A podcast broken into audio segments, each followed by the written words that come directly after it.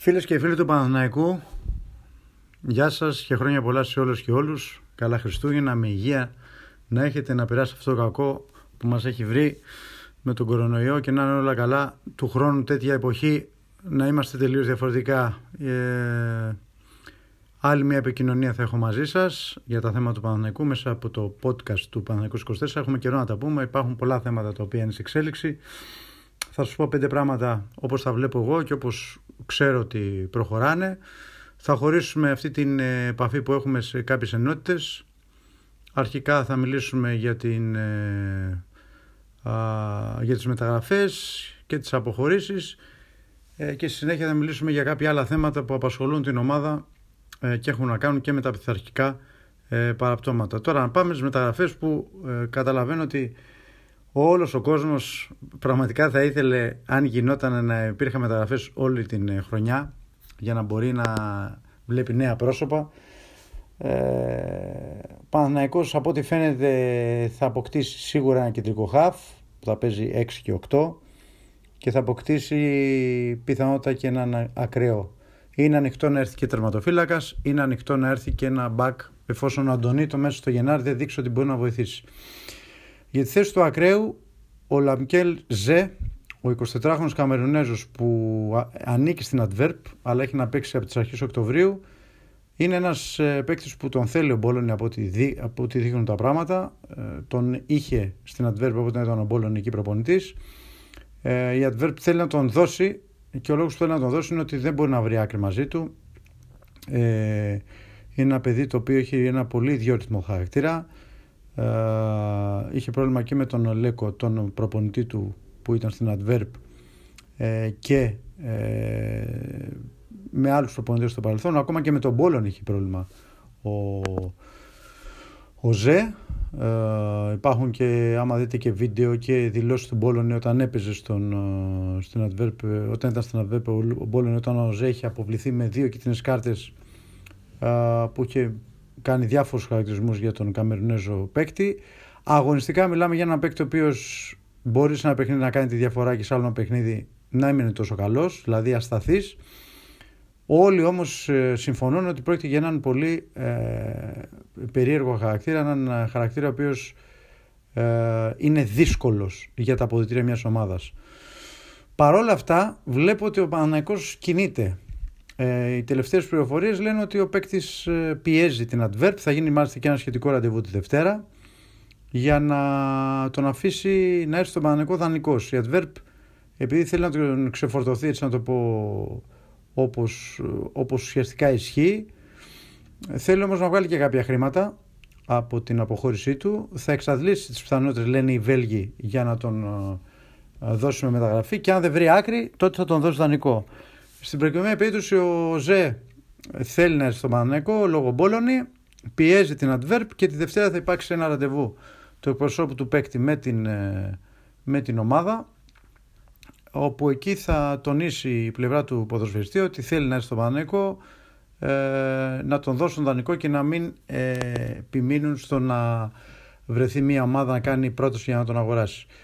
Εξάλλου και ο Παναθηναϊκός μόνο για δανεισμό μιλάει. Θα μπει μια οψιόν αγοράς, όποια και είναι αυτή η οψιόν, βέβαια όλα είναι σχετικά και ειδικά στον Παναθηναϊκό, άμα δούμε τι έχουν γίνει τα τελευταία χρόνια. Οπότε, αν έρθει ο παίκτης, θα έρθει για έξι μήνες και βλέπουμε. Ε, τώρα για τις άλλες θέσεις, για το κεντρικό μέσο ε, δεν υπάρχει κάποια εξέλιξη. Βεβαίως για το Ζε να πούμε ότι ο Μπόλον τον είχε βάλει και εξάρι και οκτάρι, έτσι, όταν ήταν στην Άντβερπ, αλλά η κύρια θέση του είναι ακραίος, είτε από τη μία πλευρά είτε από την άλλη. Ε, για την θέση του κεντρικού μέσου δεν υπάρχει κάποια εξέλιξη. Υπάρχουν κάποιοι παίκτες που κοιτάει ο Ντριωσή σε συνεργασία με τον Μπόλονι και θα δούμε ποια θα είναι η απόφασή τους. Ε, και, με τερματο, και για τερματοφύλακα ρίχνουν ματιές, ε, να δούμε τι θα συμβεί και με την περίπτωση του τερματοφύλακα, και θα δούμε θα γίνει και με τη θέση του δεξιού μπακ. Επαναλαμβάνω, ο Αντωνίτο, ο οποίος ήρθε με το πρόβλημα υγείας το καλοκαίρι και παρόλα αυτά αποκτήθηκε, πρέπει να σου το πω αυτό. Παρότι είχε πρόβλημα υγείας, το γνώριζε ο Ρόκα, παρόλα αυτά αποκτήθηκε και ακόμα δεν τον έχουμε δει να παίζει. Ευτυχώς το παιδί το ξεπέρασε, τώρα είναι μια χαρά. Το θέμα είναι ότι δεν τον έχουμε δει να παίζει, γιατί το θέμα είναι κατά πόσο ο προπονητής θα κρίνει ότι μπορεί να βοηθήσει την ομάδα. Εάν κρίνει ότι δεν μπορεί να βοηθήσει την ομάδα, τότε ο Παναθηναϊκός θα πάρει και ένα δεξιμπακ να έχει μαζί με τον Σάντσες. Αυτά όσον αφορά τις μεταγραφές. Τώρα για τις αποχωρήσεις, νομίζω ότι ε, αν ήταν στη, στο χέρι του Μπόλονι θα ήθελε να αλλάξει το μεγαλύτερο μέρος της ομάδας, του ρόστερ, αλλά το ξέρει και ο ίδιος ότι είναι πολύ δύσκολο να συμβεί αυτό, α, διότι είμαστε στα μέσα της σεζόν. Ε, θα έχει ο Γενάρης αποχωρήσεις στον Παναθηναϊκό και κάποιες αποχωρήσεις που θα αποτελέσουν έκπληξη. Π.χ.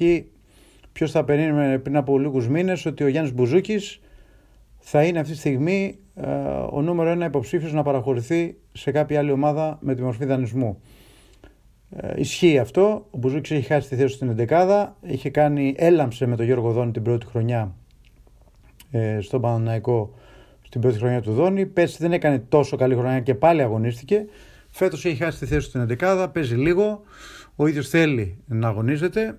Ε, αναμένεται να υπάρξει πρόταση α, για δανεισμό του ποδοσφαιριστή από ομάδα του εξωτερικού και με οψιόν αγοράς πιθανότατα. Και ο παίκτης θα αποχωρήσει πιθανότατα το Γενάρη για ομάδα του εξωτερικού να παίξει στους επόμενους έξι μήνες. Αυτή είναι η πιο πιθανή εξέλιξη. Κάτι αυτή τη στιγμή δεν έχουμε, να σας πω δηλαδή ότι υπάρχει επίσημη πρόταση, όχι. Αλλά μπορεί αυτό να προκύψει στους επόμενους μέρες, οπότε να δούμε. Ε, οπότε και το πιο πιθανό είναι αυτό να συμβεί, δηλαδή ο παίκτης να παραχωρηθεί. Άλλη μια περίπτωση ενός παίκτη που ούτε φανταζόμασταν, ειδικά το καλοκαίρι και μόλις όσα γίναν, ότι θα ζητάει Παναθηναϊκός, θα έχει πάρει όλους τους μάνατζερ τηλέφωνο και θα του ζητάει να του φέρουν πρόταση, είναι η περίπτωση του Μακέντα. Ο Μακέντα, ο οποίος ε, ε, το καλοκαίρι, μετά από επιθυμία του Αλαφούζου και κόντρα στην εισήγηση του Ρόκα που είχε πει τότε ότι ας το αφήσουμε, ας μην τον ανανεώσουμε από τώρα, διότι ε, έχει αποκτηθεί, είναι και ο Καλίτος για αυτή τη θέση, είναι δύο παίκτες για την ίδια θέση, α, καλύτερα να τον πουλήσουμε τώρα ένα χρόνο πριν τη λήξη του συμβολαίου του, πάνω να τον ανανεώσουμε. Παρ' όλα αυτά ο Αλαφούζος πήρε την πρωτοβουλία, ανανέωσε το συμβόλαιο του, του Μακέντα, του έδωσε ένα συμβόλαιο πάνω από πεντακόσιες χιλιάδες ευρώ μαζί με τα μπόνους, ένα μεγάλο συμβόλαιο για τα σημερινά οικονομικά δεδομένα του Παναθηναϊκού. Ε, στο μεταξύ είδαμε τι έγινε, ο Πογιάτος πήγε να χωρέσει και τους δύο και έφαγε το κεφάλι του, ενώ και τον Καλίτος και τον Μακέντα, βάζοντας τον Καλίτος έξω αριστερά στο τέσσερα τρία τρία και έφαγε το κεφάλι του. Ήρθε ο Μπόλονι. Ε, αρχικά και αυτός προσπάθησε σε ένα τέσσερα τρία δύο να τους χωρέσει, είδε ότι αυτό δεν τραβάει, το γύρισε και αυτός σε τέσσερα τρία τρία και δεν χωράει ο Καλίτος, ο οποίος όποτε μπαίνει βέβαια δείχνει ότι είναι και σε κακή αγωνιστική κατάσταση, για να είμαστε ειλικρινείς. Ο Καλίτος, ο οποίος έκανε ένα καλό ξεκίνημα στο πρωτάθλημα, είχε κάποια γκολ που βοήθησαν, αλλά δείχνει ότι δεν είναι fit. Εγώ αυτό βλέπω όταν μπαίνει στο γήπεδο, δεν, έχει, α, δεν είναι σε καλή κατάσταση. Ο Μακέντα αγωνίζεται, δεν βάζει τα γκολ που έβαζε άλλες χρονιές, κάνει άλλες δουλειές στο γήπεδο. Το πρόβλημα όμως του Μακέντα είναι ότι έχει κάποια πειθαρχικά παραπτώματα, είτε σε αλλαγή, είτε αυτό που έγινε στη διάρκεια του αγώνα με τον ΠΑΟΚ, με τον συνεργάτη του Μπόλονι, όπου αντάραξαν έτσι γαλλικά, όταν του έγινε παρατήρηση από τον συνεργάτη του Μπόλονι, τον Κουσνέτσοφ, ότι θα πρέπει να μην μιλάει στους συμπαίκτες του, γιατί μίλαγε στους συμπαίκτες του, τους παρότρινε για κάποιες κινήσεις που έκαναν στο γήπεδο, ότι αυτή δεν είναι δική του δουλειά, είναι η δουλειά των προπονητών, κουβέντα στην κουβέντα. Χρειάστηκε να μπει ο Διούδης στη μέση για να μην έχουμε τίποτα χειρότερο στη διάρκεια του αγώνα με τον ΠΑΟΚ. Όλα αυτά έχουν οδηγήσει, σύν το ότι έχει και ένα συμβόλαιο που επαναλαμβάνω πάνω από πεντακόσιες χιλιάδες ευρώ και σε αυτή τη θέση υπάρχει επίσης ο Καλίτος με ένα ανάλογο συμβόλαιο. Αυτός είναι ο βασικός λόγος. Τα πειθαρχικά παραπτώματα είναι αφορμή ε, και ο Αλαφούζος, ο οποίος το καλοκαίρι πήρε την πρωτοβουλία να το ανανεώσει το συμβόλαιο, τώρα έχει δώσει εντολή να βρεθεί η ομάδα για να τον πουλήσει ο Παναθηναϊκός τον παίκτη. Μάλιστα λέγεται ότι αυτό που λένε σε όλους τους μάνατζερ είναι ότι η τιμή πώλησης του παίκτη α, ξεκινάει από ένα εκατομμύριο ευρώ. Αν θέλετε την προσωπική μου άποψη, αν βρεθεί μια ομάδα που να καλύπτει τα θέλω του Μακέντα και τα οικονομικά θέλω του Μακέντα α, και λιγότερο και μικρότερο ποσό να δώσει στον Παναθηναϊκό, ο Παναθηναϊκός τον παραχωρήσει, διότι επαναλαμβάνω ότι, είναι, ότι δεν τον θέλουν. Και μάλιστα το δείχνουν και με άγαρμπο τρόπο, και αυτό για μένα δεν είναι καλό, δεν είναι σωστό, διότι έτσι ε, Ε, στις διαπραγματεύσεις αυτό το βρεις μπροστά σου. Όταν ο άλλος ξέρει ότι καίγεσαι να δώσεις ένα παίκτη, δεν θα σου δώσει τα λεφτά που θέλεις, θα, δώσει, θα σου δώσει πολλά λιγότερα.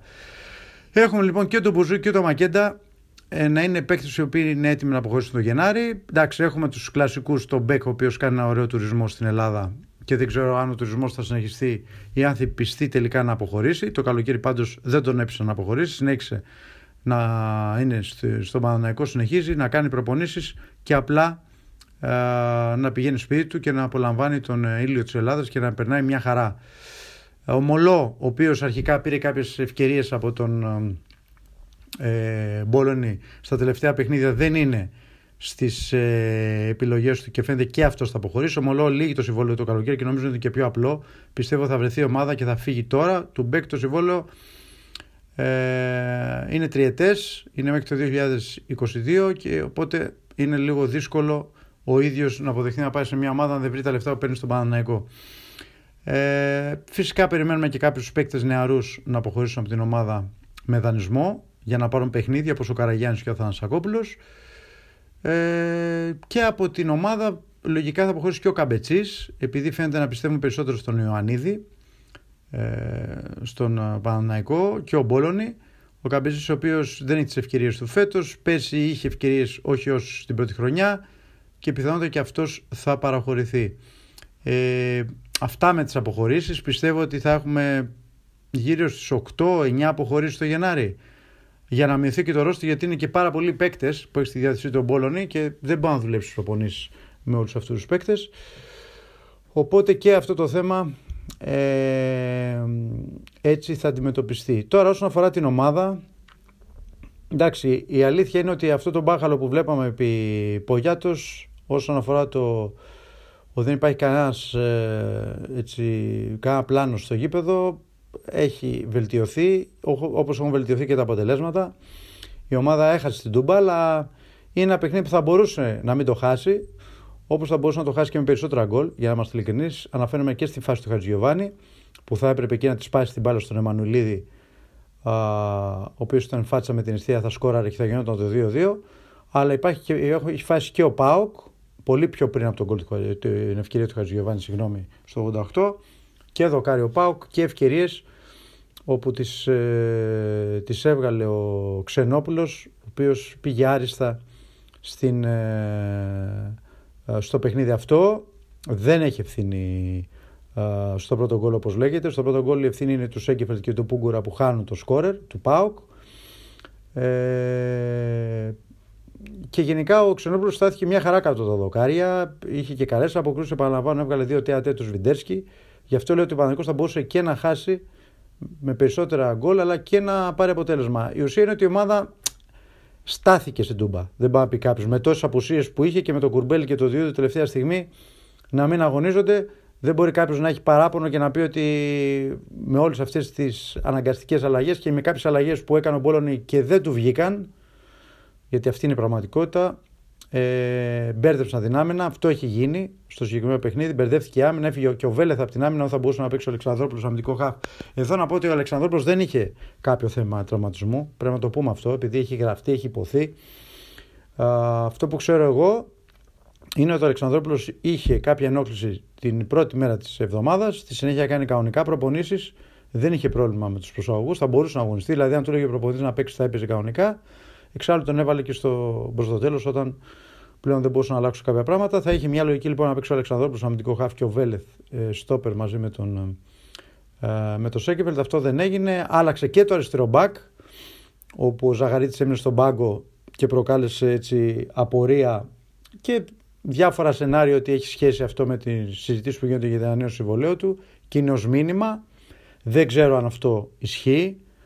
Σίγουρα όμως είναι περίεργο ένας παίκτης ο οποίος έχει τέσσερα συνεχόμενα καλά παιχνίδια, ξαφνικά σε ένα παιχνίδι κρίσιμο όπως αυτό με τον ΠΑΟΚ στην Τούμπα, να ε, μένει στον πάγκο ε, και να παίζει ο Χουάνκαρ στη θέση του. Ο Χουάνκαρ δεν ήταν κακός, καλός ήταν, αν και νομίζω ότι στην αντιμετώπιση του Τζόλη κάποιες φορές δεν τα πήγε καλά. Ε, ο Ζίβκοβιτς, επειδή λένε όλοι ότι τον έρβησε, ο Ζίβκοβιτς και από την άλλη πλευρά, γιατί άλλαζαν πλευρές. Για ένα μεγάλο διάστημα ο Ζίβκοβιτς έπαιξε στην πλευρά του Σάντσες. Όταν έπαιξε ο Ζίβκοβιτς στην πλευρά του Σάντσες, ο Σάντσες πήγε μια χαρά. Όταν έπαιξε ο Τζόλης, είχε προβλήματα, όπως και ο Χουάνκαρ είχε κάποια προβλήματα με τον Τζόλη. Έχουν γίνει και κάποιες φάσεις για την πλευρά του. Τέλος πάντων, καλά στάθηκε. Απλά θέλω να πω ότι όταν αλλάζεις τόσους παίκτες στην αμυντική σου γραμμή, τελευταία στιγμή μένει εκτός και ο τερματοφυλακάς σου, είναι λογικό να υπάρχουν κενά, να μην υπάρχει αυτή η συνοχή και να δέχεις τα γκολ όπως θα δέχτηκε ε, ο Παναθηναϊκός από τον ΠΑΟΚ, αλλά να έχει κάνει και άλλες ευκαιρίες. Η ομάδα λοιπόν δείχνει μια βελτίωση. Απλά αυτό που θέλω να πω εγώ εδώ είναι ότι οποιαδήποτε κριτική κάνω και για το μάτσο του ΠΑΟΚ, βασικά στον Μπόλονι, πρέπει να το ξεκαθαρίσω και να πω το εξής. Δεν πρέπει να πάμε στο άλλο άκρο. Μπόλονι, για ό,τι συμβαίνει στον Παναθηναϊκό, ε, αν θέλετε, δεν έχει καμία ευθύνη. Όχι, όχι μικρή, δεν έχει καμία ευθύνη. Και ο λόγος είναι ότι ήρθε, ε, παρέλαβε μια ομάδα η οποία ήταν σε τραγική κατάσταση σε όλα τα επίπεδα. Ένα ρόστερ το οποίο δεν το έχει διαμορφώσει ο ίδιος, το βρήκε διαμορφωμένο από τον Ρόκα και τον Πογιάτος, ε, και θα πρέπει να κάνει διαχείριση αυτού του ρόστερ. Η ομάδα άρχισε να κερδίζει, παίρνει νίκες, αλλά μην περιμένετε ότι επειδή ήρθε ο Μπόλονι, ο Παναθηναϊκός θα κάνει δέκα δώδεκα σερί νίκες και θα μπορέσει να φτάσει α, την θέση που οδηγεί στην έξοδο στην Ευρώπη. Δεν το βλέπω αυτό. Το είχα πει από την πρώτη μέρα που ήρθε ο Μπόλονι. Δεν νομίζω ότι ο Παναθηναϊκός μπορεί να προλάβει την τέταρτη θέση που οδηγεί στην έξοδο στην Ευρώπη. Θα πει κάποιος ότι και η ΑΕΚ χάλια είναι ε, και είναι κοντά ο Παναθηναϊκός στην ΑΕΚ, σε αντίθεση με τον Άρη που συνεχίζει να κάνει μια φοβερή πορεία και να είναι στο, ο Παναθηναϊκός στο πλην έντεκα. Η ΑΕΚ όμως είναι μια ομάδα που έκανε, πήγε σε αλλαγή προπονητή τώρα. Θα υπάρχει ένα σοκ στην ομάδα μέσα. Σίγουρα αυτό θα τσιτώσει λίγο τους παίκτες. Θα προσέξουν τα περισσότερα παιχνίδια στη συνέχεια. Η ΑΕΚ έχει ένα υλικό που μπορεί να πάρει κάποιες νίκες στο πρωτάθλημα και στη χειρότερη περίπτωση να είναι στην τέταρτη θέση. Δεν νομίζω δηλαδή ότι ο Παναθηναϊκός στη διάρκεια θα μπορέσει να χτυπήσει την ΑΕΚ. Θέλω να είμαι ειλικρινής απέναντί σας. Δεν θέλω να λέω πράγματα τα οποία δεν πιστεύω, ούτε να πουλάω αισιοδοξία όταν βλέπω κάτι το οποίο δεν μου προκύπτει. Ε, πιστεύω ότι η ΑΕΚ ε, μπορεί να πάρει κάποιες νίκες που να την οδηγήσουν στην χειρότερη, επαναλαμβάνω, περίπτωση στην τέταρτη θέση που οδηγεί στην Ευρώπη, σε αντίθεση με τον Παναθηναϊκό, ο οποίος δεν νομίζω ότι έχει τη δυνατότητα με τα σημερινά δεδομένα να κάνει σε ειρηνικών, πολύ μεγάλο σε ειρηνικό στο δεύτερο γύρο για να μπορέσει να καλύψει τη διαφορά. Δεν το βλέπω έτσι. Ε, πρώτα δεν βλέπω την ΑΕΚ να πηγαίνει χειρότερα από ό,τι πήγε μέχρι τώρα, θα πάει καλύτερα, και δεύτερον δεν βλέπω τον Παναθηναϊκό να πηγαίνει πολύ καλύτερα από ό,τι πήγε μέχρι τώρα με τον Μπόλονι, οπότε δύσκολο το βλέπω αυτό. Στην περίπτωση αυτή βέβαια, εάν η ομάδα δεν βγει στην Ευρώπη, θα μιλάμε για μια απόλυτα καταστροφική χρονιά, μια χρονιά η οποία φέρνει κι άλλο πίσω τον Παναθηναϊκό και καταλαβαίνετε ότι θα είναι μια άλλη μαύρη κοιλίδα στην ιστορία της ομάδας, να έχει εκτίσει την ποινή από, αυτή την, από το τρίχρονο αποκλεισμό και τη χρονιά που έχει εκτίσει την ποινή να μην μπορεί να βγει ε, στην Ευρώπη. Μέσω ποδαλήματος, μέσω κυπέλου είναι άλλη ιστορία. Αν ο Παναθηναϊκός καταφέρει να φτάσει στο τελικό και πάρει και το κύπελο, εκεί θα βγάλουμε σε όλους το καπέλο και θα τους πούμε μπράβο, για να είμαστε ειλικρινείς.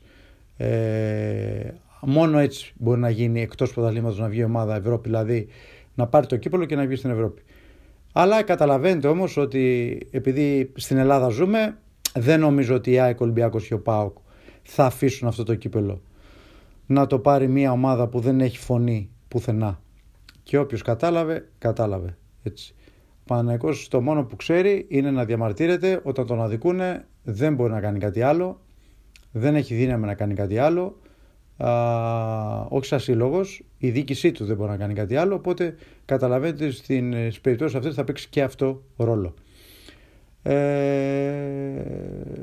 Βέβαια ε, το παράδοξο και το περίεργο είναι, κλείνοντας, να πω ότι φέτος που η ομάδα έχει χτίσει την ποινή της, είναι δύσκολο να φτάσει στη τέταρτη θέση, μια τέταρτη θέση που την πήρε πέρσι άνετα, με μικρότερο μπάτζετ, με μισό μπάτζετ από το φετινό, με τρία κόμμα πέντε εκατομμύρια ευρώ, ενώ φέτος είναι στα επτά εκατομμύρια.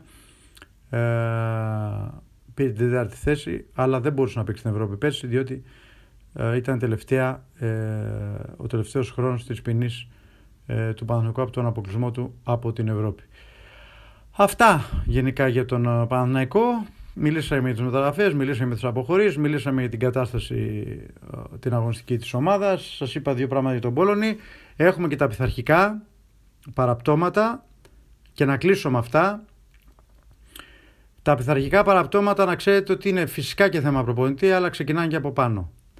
Όταν το καλοκαίρι, σαν διοίκηση, φωνάζει το Μακέντα και του λες: Έλα, αγόρι μου εδώ, πάρε τόσα και μείνε, κοντά σε όλα αυτά που σου έλεγαν. Όταν φωνάζει το Βιαφάνιος και του λες: Έλα, αγόρι μου, πάρε αυτά εδώ, ε, είσαι δική μου επιλογή και εγώ σε επιλέγω. Φυσικά δεν μπορεί κάποιος να πει ότι δεν ήταν σωστό η κίνηση του Αλαφούζου να πάρει το Βιαφάνιες. Είναι ανανεώσει το συμβόλαιο του Μακέντα. Ε, ανεξάρτητα ήταν και ο Καρλίτος. Εγώ πιστεύω ότι όλοι οι καλοί χωράνε με σωστή διαχείριση. Έτσι. Από εκεί και πέρα όμως, όταν στους παίκτες δίνεις το δικαίωμα να καταλάβουν ότι είναι πάνω από τον προπονητή, διότι αυτό κατάλαβαν το καλοκαίρι και ο Βιαφάνιες και ο Μακέντα, αυτά τα βρίσκεις μπροστά σου. Είναι ένα σοβαρό θέμα τα πειθαρχικά παραπτώματα. Εγώ δεν θέλω να τα περνάω έτσι. Αν ήταν μια κλωτσιά στον πάγκο την ώρα της αλλαγής μια φορά, οκ, okay, συμβαίνει σε όλες τις ομάδες. Εξάλλου, άμα δείτε ευρωπαϊκά πρωταθλήματα, όταν βγαίνουν οι παίκτες περισσότεροι κλωτσάνε και δείχνουν τη δυσαρέσκεια. Και με, σε μεγάλες ομάδες, όχι σε μεγάλες ευρωπαϊκές ομάδες εννοώ, έτσι. Άρα αυτό μπορούμε να το δεχθούμε. Όταν όμως είναι επαναλαμβανόμενο από διαφορετικούς παίκτες και έχουμε και διαλόγους με βοηθούς και όλα αυτά, το θέμα παίρνει διαστάσεις. Δεν ξέρω αν θα αντιμετωπιστεί. Θα σας πω κάτι και κρατήστε το. Όλα αυτά τα χρόνια που είμαι στο ρεπορτάζ του Παναθηναϊκού, σχεδόν τριάντα, έτσι, ε, όχι σχεδόν, παραπάνω από τριάντα. Λοιπόν, όλα αυτά τα χρόνια που είμαι στο ρεπορτάζ ε, του Παναθηναϊκού, ε, όλες τις φορές που έχω δει ότι ένας προπονητής έχει πρόβλημα με κάποιους παίκτες στα αποδυτήρια, ο προπονητής φεύγει, οι παίκτες μένουν, έτσι. Δεν θέλω να προδικάσω τίποτα, ούτε θέλω να πω ότι υπάρχει θέμα Μπόλονι. Σε καμία περίπτωση. Και για μένα θα είναι και λάθος, έτσι. Θα είναι άλλο ένα λάθος αυτό. Έτσι. Αλλά όταν βλέπετε να υπάρχουν θέματα στα αποδυτήρια και δεν λύνονται αυτά τα θέματα, α, οι ομάδες συνήθως αλλάζουν τους προπονητές και όχι τους παίκτες. Να δούμε βέβαια εδώ τι θα γίνει, διότι εδώ ήδη το θέμα Μακέντα είπαμε ότι είναι σε εξέλιξη για την πώλησή του και μήπως έχουμε και καμία άλλη αποχώρηση έκπληξη. Πάντως είναι ένα θέμα, το θέμα των πειθαρχικών παραπτωμάτων που δείχνει ότι κάτι δεν πάει καλά. Όλο αυτό έχει ξεκινήσει από το καλοκαίρι.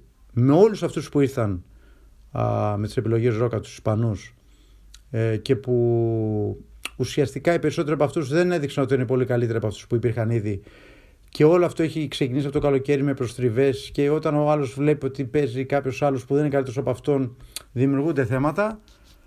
Και από, τις, ε, από το γεγονός ότι οι προπονητές αλλάζουν πλέον στον Παναθηναϊκό. Σε ένα χρόνο έχει αλλάξει τρεις προπονητές και όταν αυτό το βλέπει ο ποδοσφαιριστής καταλαβαίνει ότι ε, ο παίκτης δεν αλλάζει, ο προπονητής θα αλλάξει. Γι' αυτό σας λέω ότι είναι ένα πολύ λεπτό θέμα αυτό με τα πειθαρχικά παραπτώματα που δεν ξέρω ποια θα είναι η εξέλιξή του και πώς θα επηρεάσει και την ομάδα στην συνέχεια. Αυτά, να είστε καλά, να έχετε υγεία όλοι. Καλά Χριστούγεννα. Ε, μπορεί να τα πούμε ξανά και πριν, πριν τον νέο χρόνο, πριν αλλάξει ο χρόνος, μέσω του podcast του Παναθηναϊκός είκοσι τέσσερα. Να περάσετε καλά, να έχετε όλη υγεία και να προσέχετε. Γεια σας.